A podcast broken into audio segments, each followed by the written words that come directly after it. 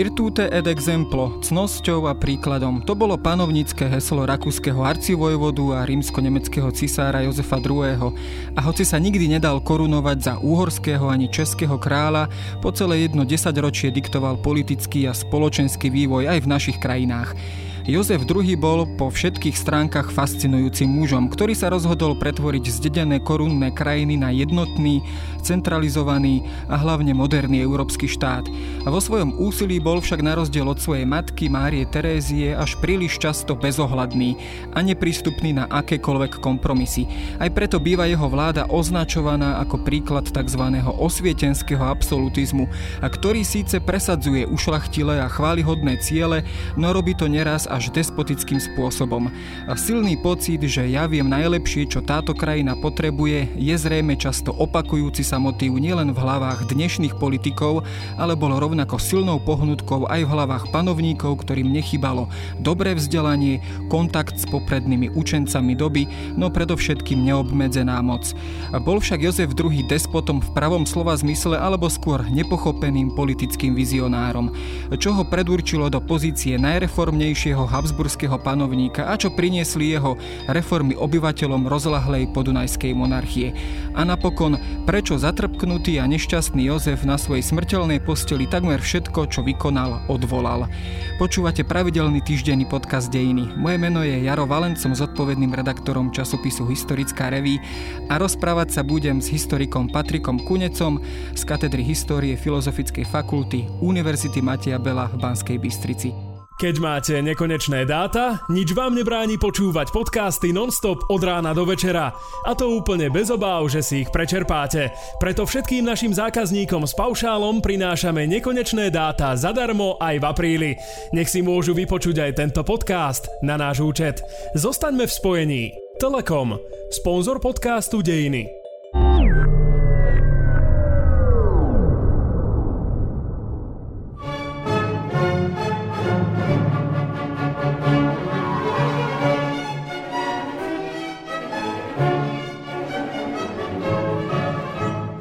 Ja som na začiatok samozrejme načrtol takú veľmi e, všeobecnú charakteristiku Jozefa II. ako neústupčivého, nekompromisného panovníka, ktorý chcel za každú cenu presadiť svoju predstavu o štáte. Zodpovedala táto predstava realite, alebo je to skôr stereotyp, ktorý sme sa v historiografii naučili príjmať? V podstate tá predstava zodpovedá realite.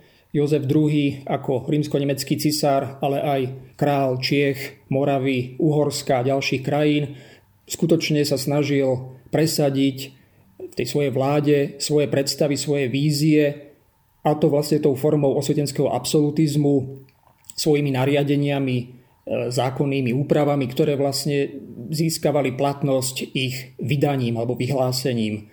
Takže naozaj s tým úvodným konštatovaním, že to bol taký samovládca, ktorý chcel teda sám, ale čo najlepšie vládnuť tým rôznym krajinám, kde bol monarchom, tá je teda správna. Táto charakteristika súvisí aj s tým jeho ranným vekom a výchovou na Viedenskom dvore, teda ešte začias jeho matky Márie Terézie. Bol to teda od začiatku jasný kandidát alebo ako následník trónu predurčený na túto pozíciu. Aká mu teda bola venovaná výchova zo strany Márie Terézie a celého Viedenského dvoru?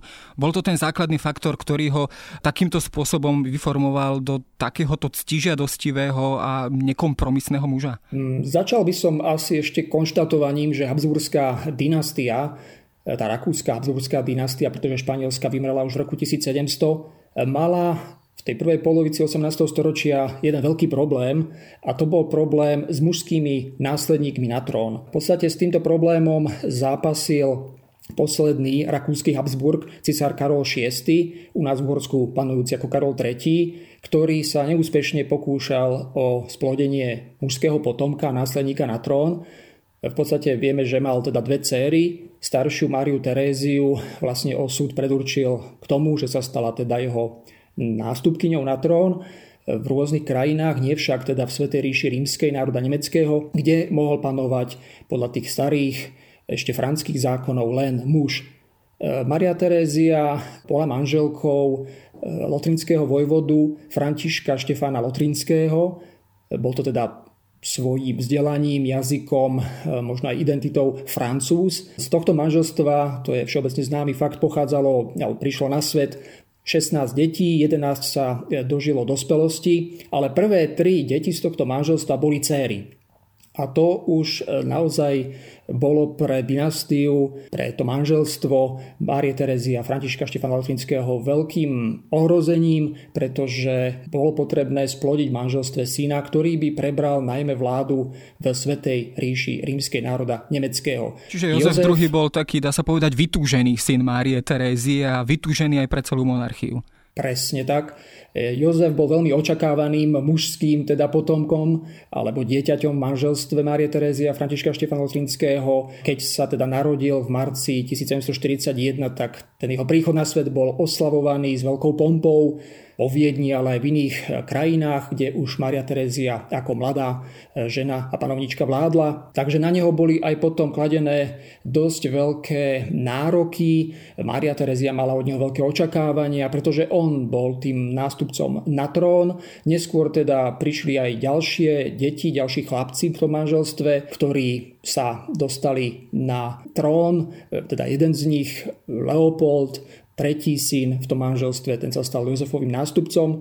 No a vlastne to, že ten Jozef bol predurčený k vláde, to ovplyvnilo aj jeho vzdelávanie, to ovplyvnilo asi aj jeho charakter, pretože podľa tých dobových historických prameňov máme zaznamenané, že bol síce veľmi inteligentným dieťaťom, takým zvedavým, túžiacim po poznaní, ale zároveň bol aj veľmi tvrdohlavý, bol do istej miery taký povýšenecký, bol ironický, Mal také ironické komentáre najmä ku svojim mladším súrodencom. Pôsobil tiež takým chladným dojmom. K tým súrodencom si nevytvoril taký ten úprimný príbuzenský vzťah, taký kamarádsky vzťah. Najlepší vzťah mal asi s mladšou sestrou Máriou Kristínou, ale v tej korešpondencii týchto detí, ktorá sa nám zachovala, súčasné zmienky o tom, že Jozef ich teda poučoval, že ich kritizoval, že mával nevhodné ironické poznámky a ten vzťah teda nebol s tými mladšími súrodencami ideálny. No, skrátka vystupoval aj z pozície staršieho brata a asi toto v ňom pretrvávalo po celý zvyšok života. Počas ale týchto mladých rokov, detských rokov a rokov dospievania samozrejme dostal tú najlepšiu výchovu aj najlepšie vzdelanie. Neskôr teda ale sa stal e, takým prívržencom osvietenských ideí, reforiem, postupných reforiem pre celú monarchiu ako k tomuto vlastne prišiel? Bol to výsledok toho vzdelávania práve na Viedenskom dvore, alebo naopak toto vzdelávanie bolo skôr konzervatívnejšieho charakteru a k týmto myšlienkam prišiel iným spôsobom? Je pravdou teda, že Maria Terézia veľmi dbala o výchovu a vzdelanie všetkých svojich detí, nielen synov, ale aj dcer. Naozaj sa im dostalo, dá sa povedať, výborného vzdelania. Nie všetky deti ale mali predpoklady a schopnosti, aby tie poznatky, ktoré im učitelia odovzdávali, prijali, aby ich e, uložili do pamäte a nejakým spôsobom využili. Jozefovi bola venovaná veľká pozornosť a boli mu za učiteľov predurčení vzdelanci e, z rakúskych e, krajín. Môžeme uviezť, že jeho učiteľmi boli takí právnici ako slobodný pán von Bartenstein alebo právny teoretik Karl Anton von Martini. Skutočne mal veľmi dobrých učiteľov, ale problém bol v tom, že e, to jeho vzdelávanie bolo príliš náročné. On mal teda denný program presne nadefinovaný, vstával už pred 7, vzdelávanie, tie hodiny jednotlivé trvali až do 4. hodiny popoludňajšej. E, na Jozefa už v tom mladom, nízkom veku boli kladené veľmi vysoké nároky, ktoré on aj možno z toho hľadiska tej tvrdohlavosti odmietal, bránil sa voči tomu tlaku, ktorý prichádzal od učiteľov, aby zvládol tú látku. Takže hoci mal tých najlepších učiteľov, často ako si sabotoval, bojkotoval tie vzdelávacie snahy, ale on bol teda mužom, ktorý sa chcel vzdelávať, neskôr to, čo povedzme aj zameškal pri tom vzdelávaní, tak on dohnal čítaním literatúry a najmä osvietenskej literatúry.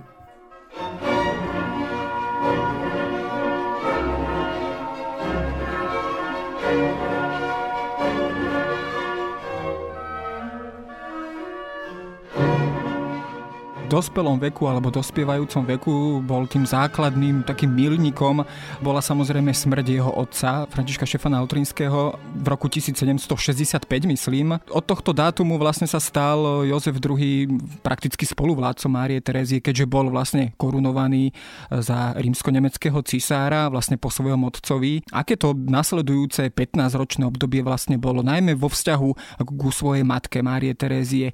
Dovolila mu vôbec k čomukoľvek, aby nejakým spôsobom e, sa dostal a spolu rozhodoval spolu s ňou, alebo to naopak bol vzťah, kedy Jozef II prakticky nemohol nič realizovať zo svojich predstav. Tak skutočne je pravdou, že po náhle nečakanej smrti Františka Štefana Lotrinského v roku 1765 v Innsbrucku, mimochodom na svadbe svojho e, tretieho syna Leopolda, tam náhle zomrel na infarkt alebo mŕtvicu, tak e, Jozef v podstate zdedil ten cisársky trón, trón teda cisára Sv. ríše rímskej národa nemeckého.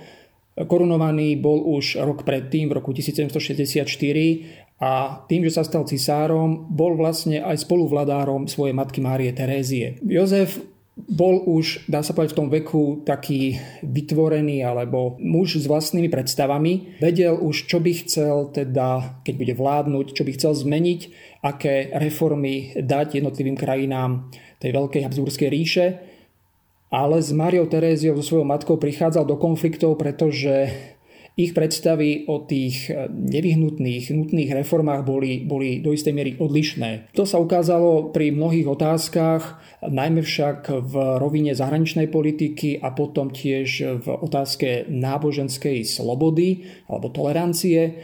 Maria Terézia bola síce tiež inteligentná, vzdelaná panovníčka, mala rozhľad, ale svojím založením bola skôr taká konzervatívna, kráľovná, ktorá bola veľmi podmienená, alebo tá jej osobnosť bola podmienená e, veľmi silným katolíckým vierovýznaním, vierou. Takže niektoré otázky, ako napríklad náboženská tolerancia pre protestantov alebo dokonca pre židovské obyvateľstvo, pre ňu teda neprichádzali do úvahy. Takisto po tých troch vojnách e, s Pruskom, kde vládol Friedrich II, kde Mária Terézia stratila jednu časť monarchie, bohaté Sliesko. Takisto ju to vlastne primelo k tomu, že už sa snažila mierovú politiku, o takú politiku ustupovania veľmociam, kdežto Jozef mal v tomto smere trochu iný názor. On bol taký dravý, aj v tej zahraničnej politike snažil sa rozšíriť územie monarchie na úkor okolitých slabších štátnych útvarov, napríklad Polsko-Litovského kráľovstva.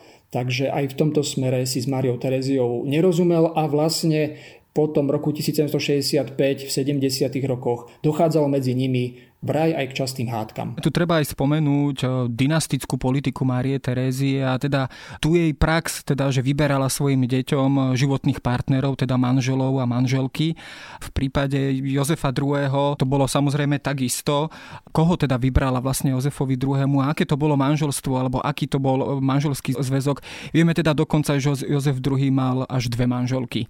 Jednu teda Izabela Parmská. Aké bolo toto manželstvo a akým spôsobom teda aj predčasne skončilo. Áno, Maria Terézia sa snažila svoje deti, svojich potomkov aj výhodne oženiť alebo vydať. Bola to tá slávna sobášná politika, ktorá je typická pre viaceré osobnosti z tejto rakúskej habsburskej dynastie. Mária Terezia tým, že mala 11 detí, e, mohla naozaj plánovať rôzne tie manželské kombinácie a vlastne aj také geopolitické spojenecké zväzky lebo tie manželstvá samozrejme mali priniesť aj isté spojenectvá s tými monarchiami, odkiaľ pochádzal ten ženích alebo nevesta. Pre Jozefa vyhliadla jednu z dcer neskoršieho kráľa Karola III. španielského, ale toto manželstvo sa neuskutočnilo. Chcela ale alianciu s Bourbonovskou dynastiou, ktorá vládla teda v Španielsku a v niektorých talianských kniežatstvách a vojvodstvách, preto mu za manželku vyhliadla Izabelu Parmsku, dceru vojvodu z Parmy Filipa Burbonského. On pochádzal z vedľajšej vetvy tej Burbonskej dynastie. Tá Izabela bola krásnou, inteligentnou ženou a keď teda sa realizoval sobáš na jeseň roku 1760, tak Jozef, hoci to bolo dohodnuté manželstvo a on ju v podstate ani nevidel, tak sa do nej zalúbil a tie pramene, ktoré máme k dispozícii, svedčia o tom, že ju naozaj miloval. Spočiatku vyzeralo tak, že to manželstvo bude šťastné, lebo aj Izabela našla v manželovi zalúbenie, dovolím si použiť takýto termín. Zdá sa, že jej vyhovoval, hlavne teda svojou pokojnou povahou, inteligenciou. Keď už hovorím o tej Izabele Parmskej, dovolím si takú zaujímavosť povedať, že ona bola tak emočne dosť nestabilnou osobou, a na tom viedenskom dvore zdá sa, sa zalúbila do vlastne mladšej sestry Jozefa II. Márie Kristíny. Zachovalo sa totiž vyše 200 listov tejto Izabely Parmskej, ktoré hovoria o tom, že ten ich vzťah prekročil takú tolerovanú mieru intimity e, medzi teda blízkymi rodinnými príbuznými. E, skutočne to boli ľubosné listy, ktoré tá Mária Kristína dostávala od Izabely Parmskej a pravdepodobne aj Mária Kristina písala podobné Izabele Parmskej. Tie sa však nezachovali. Samozrejme to na viedenskom tak konzervatívnom dvore muselo spôsobovať asi aj teda určité pozdviženie, ako sa hovorí, ale nakoniec teda toto manželstvo skončilo smrťou e, Izabely Parmskej, nešťastnou smrťou a vlastne zostal vlastne z tohto zväzku len jeden potomok, dcéra Mária Terézia. Bol teda aj takýmto spôsobom e, Jozef II predurčený vlastne na to, že nesplodí potomka, mužského potomka? To bola taká hra nešťastná hra osudu, že stratil teda po pár rokoch, po troch rokoch manželstva manželku Izabelu Parmskú, aj tá cerka Maria Terezia zomrela v roku 1770 na zápal pľúc. S druhou manželkou, s bavorskou vlastne princeznou Máriou Jozefou, Vitelbašskou, to bola dcéra bavorského kurfirsta Maximiliana III. Jozefa, tak z toho už nesplodil žiadne deti, pretože túto manželku mu vlastne vnútila matka Maria Terézia opäť pre zabezpečenie takého priateľského zväzku aliancie s Bavorskom a už sa aj kalkulovalo s tým, že ten Maximilian možno nebude mať mužského dediča, vymrie tá Vitelbašská dynastia pomeči a vlastne takto by Jozef si mohol nárokovať aj na bavorské územie, čo on do istej miery aj spravil v roku 1777. Tu Mariu Jozefu nemiloval, Zdá sa, že to manželstvo nebolo ani konzumované, takže tam už žiadny potomok nevzýšiel a vlastne aj po jej smrti, pretože ona tiež zomrela po necelých troch rokoch manželstva na Čierniak jahne, tak vlastne Jozef už odmietal vstúpiť do ďalšieho manželstva. Dokonca sa zdá, že aj voči ženám, ženskému pokoleniu ako keby ochladol Eh, hoci v jeho živote ešte boli nejaké ženy, ale už nehrali nejakú významnú úlohu. V podstate z tohto dôvodu už nemal žiadneho dediča.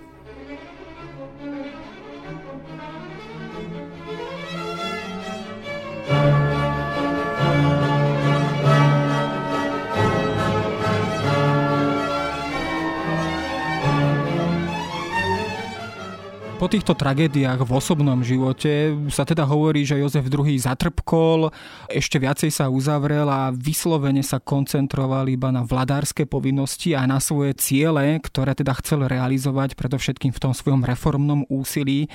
Ak by sme možno na začiatok aspoň zhrnuli do niekoľkých zásadných bodov, ktoré reformy aj dnes po vlastne dvoch storočiach považujeme za tie najzásadnejšie z pera a z rozhodnutia Jozefa II. Ešte by som potvrdil potvrdil, že aj v tých biografických eh, knihách o Jozefovi II. sa tvrdí teda, že po úmrtí hlavne tej Izabely Parmskej aj cerky Marie Terezie on ako keby sa uzavrel do toho smútku, ktorý prežíval a namiesto lásky k jednotlivým ľuďom ako keby prijal a realizoval lásku k ľudstvu, k abstraktnému ľudstvu ako celku.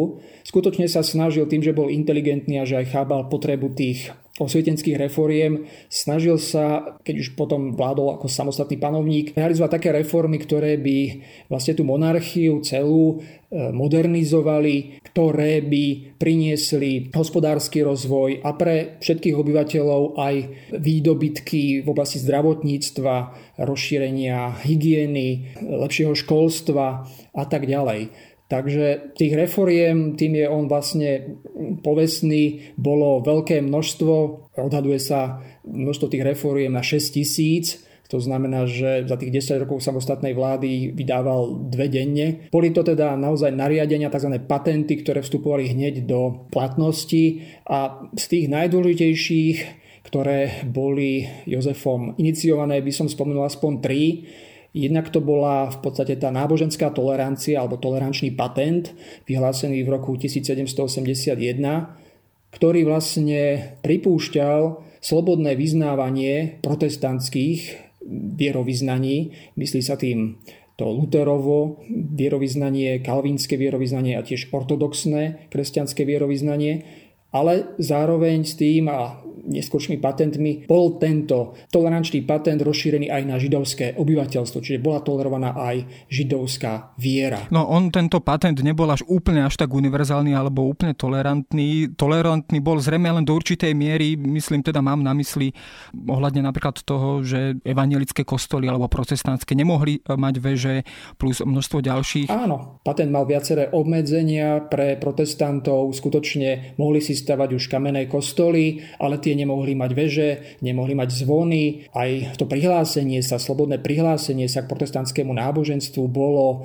do veľkej miery komplikované takým zložitým úradným postupom, ktorý kontrolovala katolícka církev. Čiže ono to nemôžeme chápať tak, že tým tolerančným patentom oni získali hneď úplnú slobodu vierovýznania so všetkým, čo by k tomu mohlo prináležať.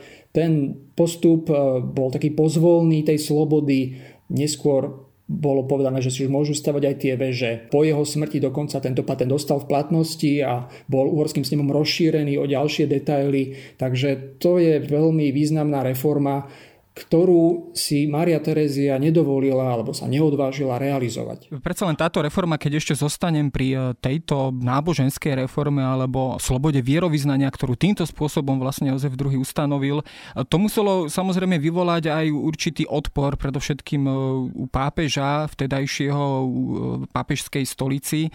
Predsa len Habsburská monarchia vystupovala po dlhú dobu ako taký hlavný obranca katolíckej cirkvi. S tým ešte súviseli samozrejme aj ďalšie ďalšie opatrenia Jozefa II. ako čiastočné rušenie kláštorov.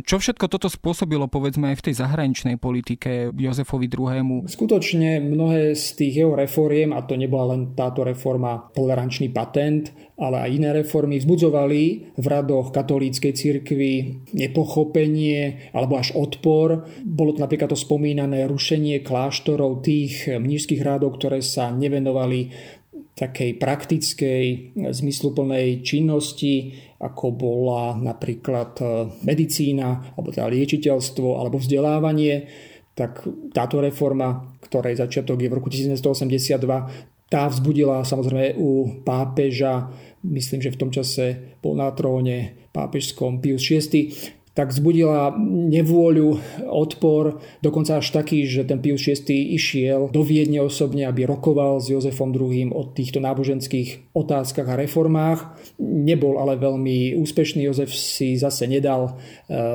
nič poradiť ani nič vyhovoriť. Realizoval teda tvrdohlavo tie svoje reformy aj v tejto oblasti cirkevno-náboženskej. On sa snažil vlastne v zmysle toho svetenského absolutizmu podriadiť štátnej kontrole aj církev v tomto prípade katolícku církev, čiže tam tie zásahy boli naozaj vážne, pretože on napríklad rušil biskupské semináre, kde sa vzdelávali kňazi a nahradili ich tými štátnymi generálnymi seminármi. Jeden z nich bol taký najslavnejší v Uhorsku v Bratislave. Zasahoval napríklad do znenia pápežských búl. E, tie nemohli byť len tak jednoducho a slobodne vyhlasované, zverejňované v kostoloch. To vlastne, čo už realizovala jeho matka, kontroloval aj obsah pápežských búl, e, rušil niektoré cirkevné sviatky, rušil procesie, púte, snažil sa, aby novovznikajúce kostoly neboli príliš pompézne, aby na tú výzdobu nešli príliš veľké financie. Takže naozaj tie zásahy do tejto oblasti nábožensko-cirkevnej boli vážne a v radoch teda církvy, ale často aj obyčajných veriacich ľudí e, poškodzovali obraz Jozefa II. Tou druhou reformou, ktorú si určite tiež mal na mysli spomenúť, tak to je zrušenie nevoľníctva. Práve toto opatrenie vyvolalo pomerne veľkú nevolu, predovšetkým v Uhorsku a u uhorskej šlachty, ktorá teda bola obdarená veľkými privilégiami. Bol to krok, ktorý definitívne ako keby postavil priekopu medzi Jozefom II a Uhorskom ako takým? Áno, táto reforma, zrušenie nevoľníctva v dedičných krajinách tá bola jednou z tých najvýznamnejších. V podstate išlo o to, že to rolnícke obyvateľstvo, nevoľníci, ktorí boli vlastne pevne pripútaní k pôde svojho svetského alebo cirkevného zemepána, sa nemohli slobodne stiahovať e, na pánstvo iného zemepána alebo do mesta, nemohli slobodne rozhodovať o budúcnosti svojich detí, nemohli slobodne uzatvárať manželstva napríklad. A to, že Jozef II pochopil ten anachronizmus aj v podstate zaostalosť tohto systému, nevoľníckého systému, bola veľká vec. On teda zrušil v Čechách a v rakúskych krajinách tie nevoľnícke vzťahy už v roku 1781. V Uhorsku to prišlo trochu neskôr, až v roku 1785 ale bola to teda veľká zmena. Rolníci, teraz už podaní, ktorí stále ostávali teda v tom podánskom vzťahu k svojmu zemepánovi sa už mohli po vysporiadaní svojich podlžností alebo vykúpením sa mohli vlastne z toho pánstva zemepána odsťahovať. Mohli slobodne nechať svoje deti vzdelávať v mestách alebo ich dať na remeslo. Mohli slobodne uzatvárať manželstva s osobami z iných pánstiev. Takže získali v podstate takú obmedzenú mieru slobody a vlastne tento stav to podánstvo vydržalo v Uhorsku až do roku 1848. Čo sa týka nespokojnosti uhorskej šlachty, tak tam išlo skôr o ďalšie centralizačné reformy Jozefa II., ktorým vlastne rušil často veľmi dávne stáročné normy, zákony, správne usporiadanie. Vieme, že v Uhorsku napríklad zrušil stolice, stoličnú správu a nahradil ju dištriktami kde vlastne dosadzoval za úradníkov nové osoby, často vlastne sympatizantov toho jeho reformného úsilia. Takže toto tá šlachta v Uhorsku zvlášť eh, videla ako ohrozenie svojich privilégií, svojich práv, svojich slobôd a preto vlastne počas celej Jozefovej vlády dosť ostro proti reformám vystupovala. No je ale tiež známe, že Jozef II nikdy neprijal uhorskú korunu, respektíve teda nebol korunovaný za uhorského kráľa, rovnako ani za českého kráľa. Napriek tomu panoval vlastne absolútnou mocou aj nad oboma týmito krajinami, nad českými krajinami a Uhorskom. Prečo vlastne toto urobil, respektíve neurobil? Prečo neprijal uhorskú korunu? Bolo to možno dôvod v tom, že práve takáto korunovácia ho zavezovala k veciam, ktoré nechcel vykonať? To asi opäť vyplývalo z tej jeho povahy a jeho názorov. Považoval ten korunovačný rituál za zastaralý obrad, ktorý nemá prílišnú váhu alebo význam pre ten nástup panovníka, preto odovzdanie moci nevidel v ňom tú symbolickú e, rovinu a hodnotu ako jeho predchodcovia alebo aj e, jeho ďalší nástupcovia, pretože mladší brat Leopold sa už za českého aj uhorského kráľa korunovať dal. Jozef často aj hovoril, že je to taká zbytočná a nákladná pompa.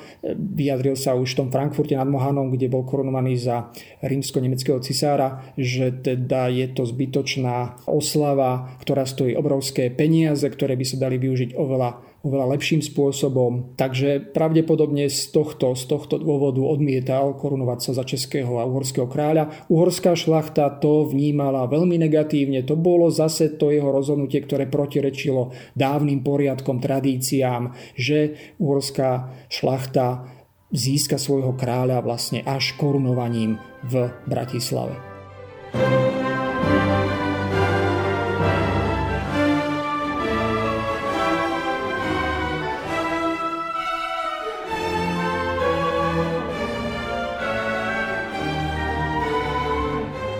Akú predstavu vlastne Jozef II o svojom štáte, o svojich krajinách vlastne mal? E, my sme to samozrejme len trošku načrtli na príklade niektorých reforiem, o čo sa vlastne usiloval. Keď povedzme spomenieme možno niektoré ešte ďalšie a skúsime to zhrnúť, o aký vlastne štát Jozefovi II. išlo? Aký štát vlastne on chcel vybudovať? V podstate môžeme povedať, že Jozef II vnímal to svoje postavenie ako Bohom dané Áno, on sa narodil z okolností do cisárskej dynastie, Habsbursko-Lotrinskej dynastie, bol synom Márie Terézie a po jej smrti vlastne riadením osudu získal trón vo viacerých krajinách, ktorým vládla jeho matka.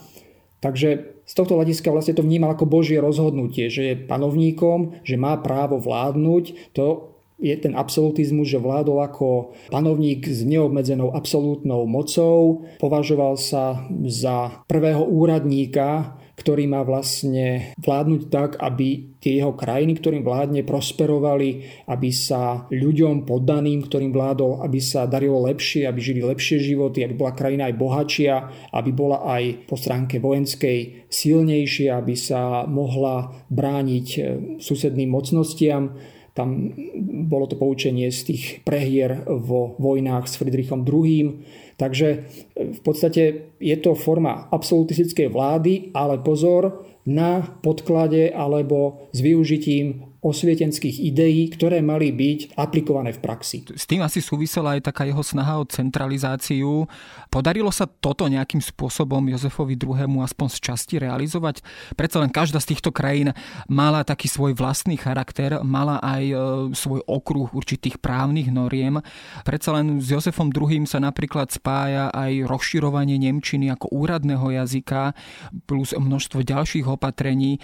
Do akej miery sa teda Jozefovi II darila táto snaha, snaha o centralizáciu a efektívnu správu štátu? Áno, to som nestihol povedať, že teda takým cieľom jeho aj vlády a reforiem bola snaha centralizovať. Centralizovať vládu do svojich rúk a tých dvorských úradov, ktoré už teda existovali.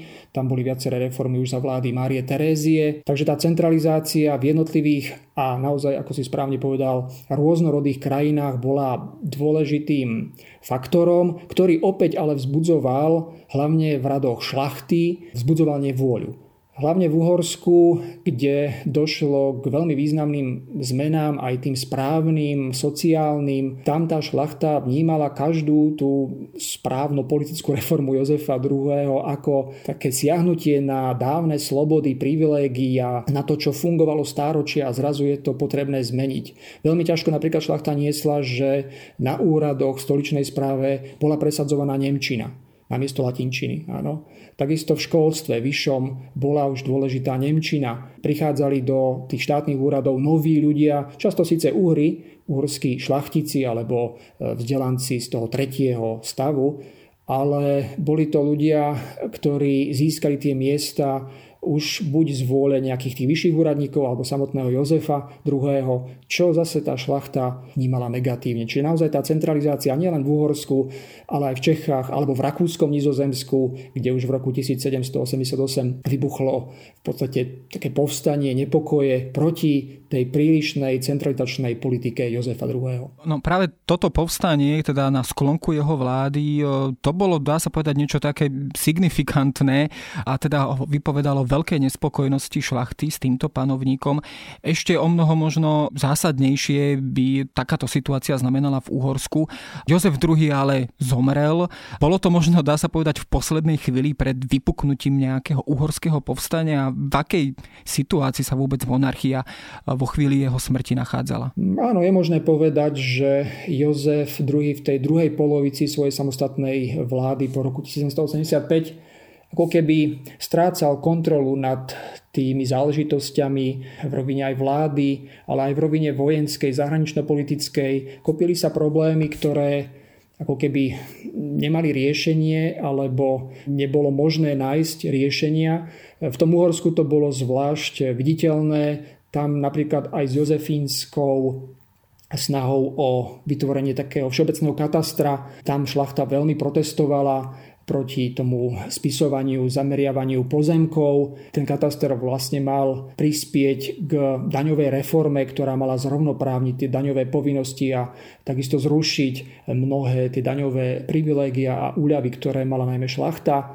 Takže naozaj to Uhorsko, uhorská šlachta vnímala tie rozhodnutia negatívne a koncom teda Jozefovej vlády okolo roku 1788-89 naozaj uhorská šlachta už rozmýšľala o tom, že v prípade buď jeho náhleho úmrtia alebo odstránenia strónu by si za svojho panovníka zvolila nejakého iného vladára, povedzme z nejakých e, rížských kniežatstiev, tam sa uvažovalo dokonca konkrétnej osobe, myslím sasko-vajmarského vojvodu. Takže naozaj Jozef e, tie posledné mesiace a možno dva roky svojej vlády strávil takým vyčerpávajúcim zápasom za presadenie tých svojich reforiem, ale aj zápasom proti teda silám, ktoré stáli proti tej jeho reformnej činnosti.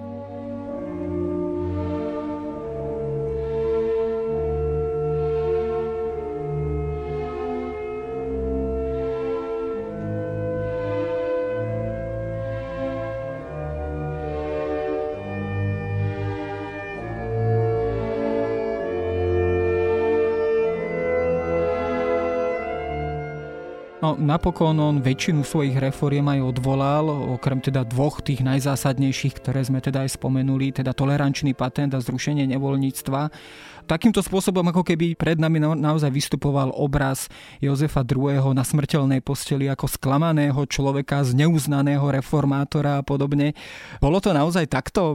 Bol to teda človek, ktorý bol porazený okolnostiami a nepochopením? No skutočne on na konci toho svojho aj relatívne krátkeho života, lebo zomrel pred 50 trpel aj početnými chorobami, vyčerpával sa tou nadmernou prácou, cestovaním. V posledných dvoch rokoch, v rokoch 1788-89 sa účastnil aj vlastne vojenských operácií na Balkáne proti Osmanskej ríši, pretože vstúpil do rusko-osmanskej vojny po boku Kataríny II. ruskej cárovnej sa tiež zapojil do tohto konfliktu zase s cieľom zväčšiť na úkor osmanskej ríše, zväčšiť to územie monarchie, tie územia Južného Balkánu a Valašska. Tá vojna bola veľmi nešťastná.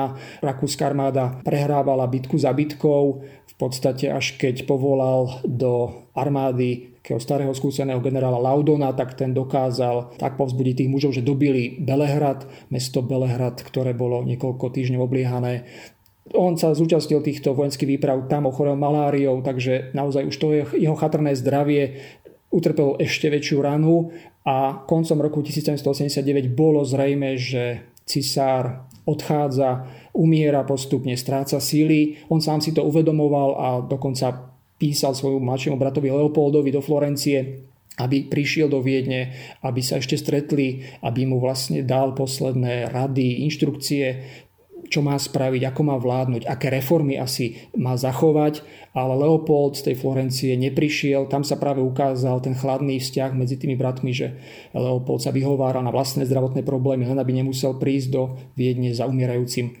Jozefom II. Takže naozaj umieral sklamaný, umieral asi nešťastný, že to jeho reformné dielo sa rúca naozaj na tej smrteľnej posteli v januári, februári 1990. Mnohé, mnohé z tých reforiem odvolal, Tie dve najpodstatnejšie, ktoré si spomínal, tie našťastie ostali v platnosti. V tejto súvislosti sa hovorí teda, že povedzme uhorská šlachta nie len asi ona v podstate mohla oslavovať cisárovú smrť. Predsa len bol ale niekto v celej Habsburskej monarchii, kto oplakával cisára.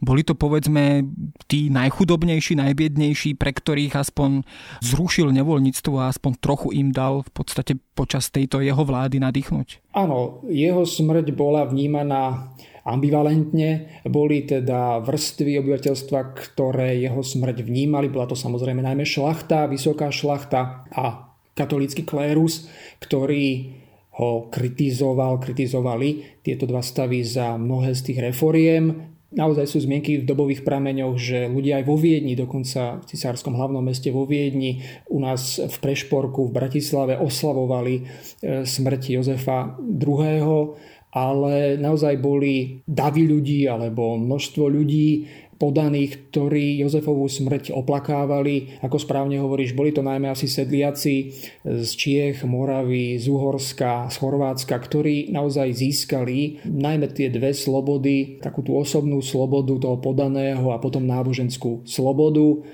O tom, že Jozef II bol populárny, svedčí aj to, že v Čechách a na Morave bolo po celé 19. storočie meno Jozef e, veľmi, veľmi populárne, dávali ho teda obyvatelia svojim synom veľmi často. Na Jozefa sa aj neskôr teda písali oslavné texty, e, básne, v podstate sa na neho pozeralo ako na panovníka, ktorý sa snažil, úprimne snažil naozaj priniesť tým podaným také zmeny, ktoré by ich povzniesli z toho predchádzajúceho, z toho horšieho postavenia do nejakého lepšieho tam by sa dalo hovoriť o ďalších jeho víziách a reformách, napríklad aj vytvoriť vlastne prvú občianskú spoločnosť, kde by napríklad právo platilo pre všetkých rovnako.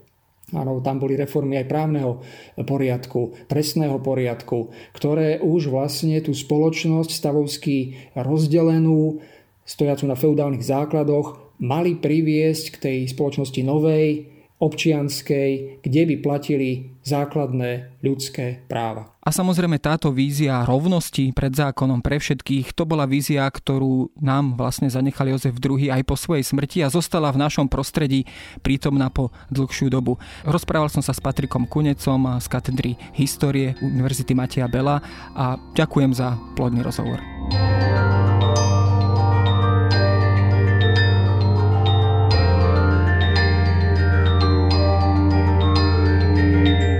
To je na dnes všetko. Počúvali ste Dejiny, týždenný podcast denníka SME a historickej reví. Podcast Dejiny vychádza každý týždeň v nedelu. Prihláste sa na jeho odoberanie vo svojej podcastovej mobilnej aplikácii na platformách Google Podcasty, Apple Podcasty alebo v službe Spotify. Všetky diely nájdete aj na adrese sme.sk lomka dejiny alebo historickareví.com. Ak sa vám podcast páči, môžete ho ohodnotiť. Ak nám chcete poslať pripomienku, môžete sa pri pridať do podcastového klubu denníka SME na Facebooku alebo mi poslať mail na adresu jaroslav.valent.sahy.sk Ja som Jaroslav Valent a na výrobe tohto podcastu sa podielala aj Jana Maťková.